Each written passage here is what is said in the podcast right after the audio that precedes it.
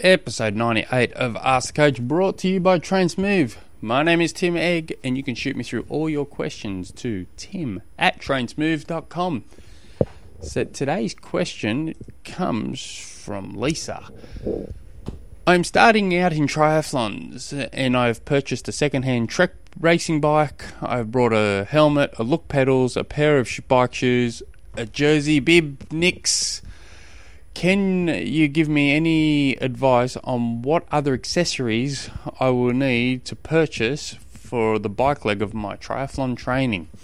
Um, that's a great question. And the first thing that sticks out at me is a bike fit. I, I think you need to get fitted by a professional, by someone who knows triathlon. So it's a, what it was a, a racing bike, so it's a road bike. So if you're going to have drop down um, bars for that aerodynamic position, you're probably going to need to spend a little bit more more, more money on a bike, a new a different seat, a seat posts, for instance, because you will need to go probably go back a little, um, or to, your position would need to change a little. Um, so a good bike fit will save you a lot of time.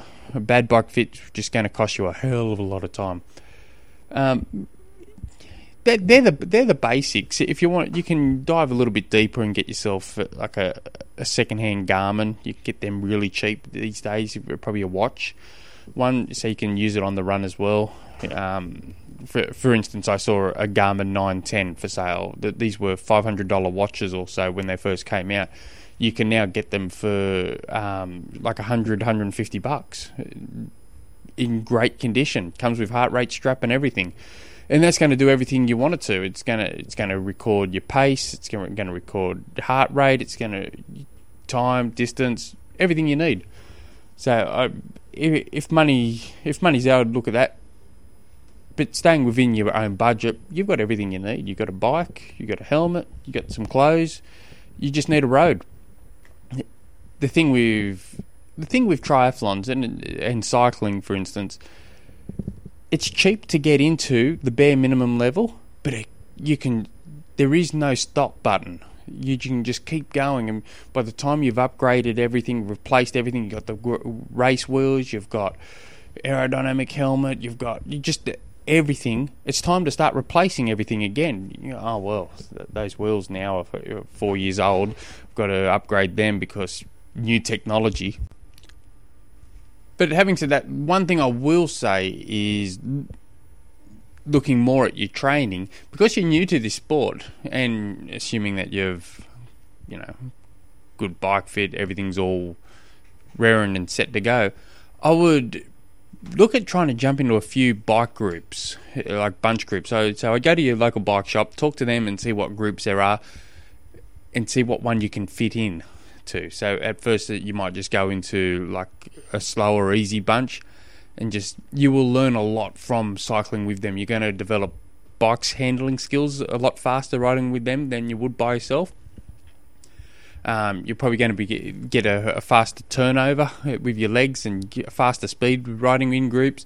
You're just going to de- develop faster as as an athlete riding in groups, especially at your stage. So I'd probably look at doing that and then I'd probably spend and I'd use those groups to more. Um, now, every every every area has a dad's army. They, they, may not be called a dad's army, but they're generally a, a lot older uh, people, athletes, and they've been cycling for hundred years.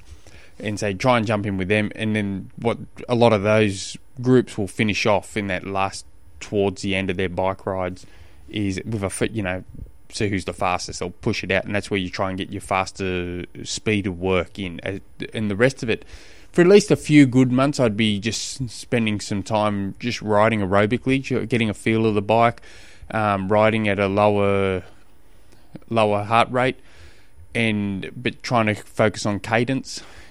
Um, you don't need a cadence um, sensor, though. If you can get one cheap enough, they're nice.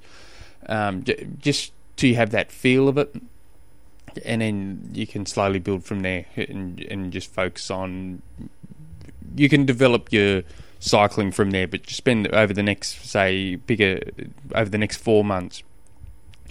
I'd be making all your rides aerobic, just riding.